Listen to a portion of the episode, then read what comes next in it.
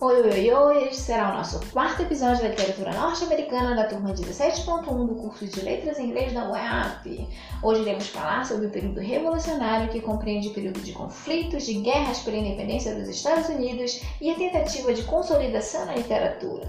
A Revolução Americana contra a Grã-Bretanha foi a primeira guerra moderna de libertação contra uma potência colonial. Surge como um triunfo de libertação para os americanos. Para a Revolução Cultural, a necessidade de criar uma nova nação criar sua própria identidade literária.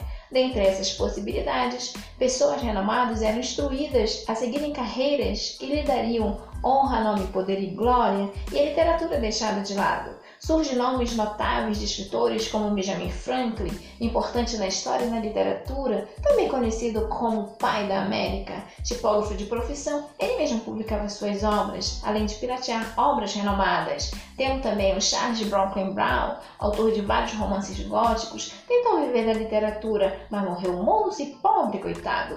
Outras dificuldades para a consolidação é a questão financeira, assistência editorial rudimentar, falta de público, a desvalorização dos próprios nativos, ausência de legislação adequada sobre os direitos. Com isso, a pirataria rolava solta.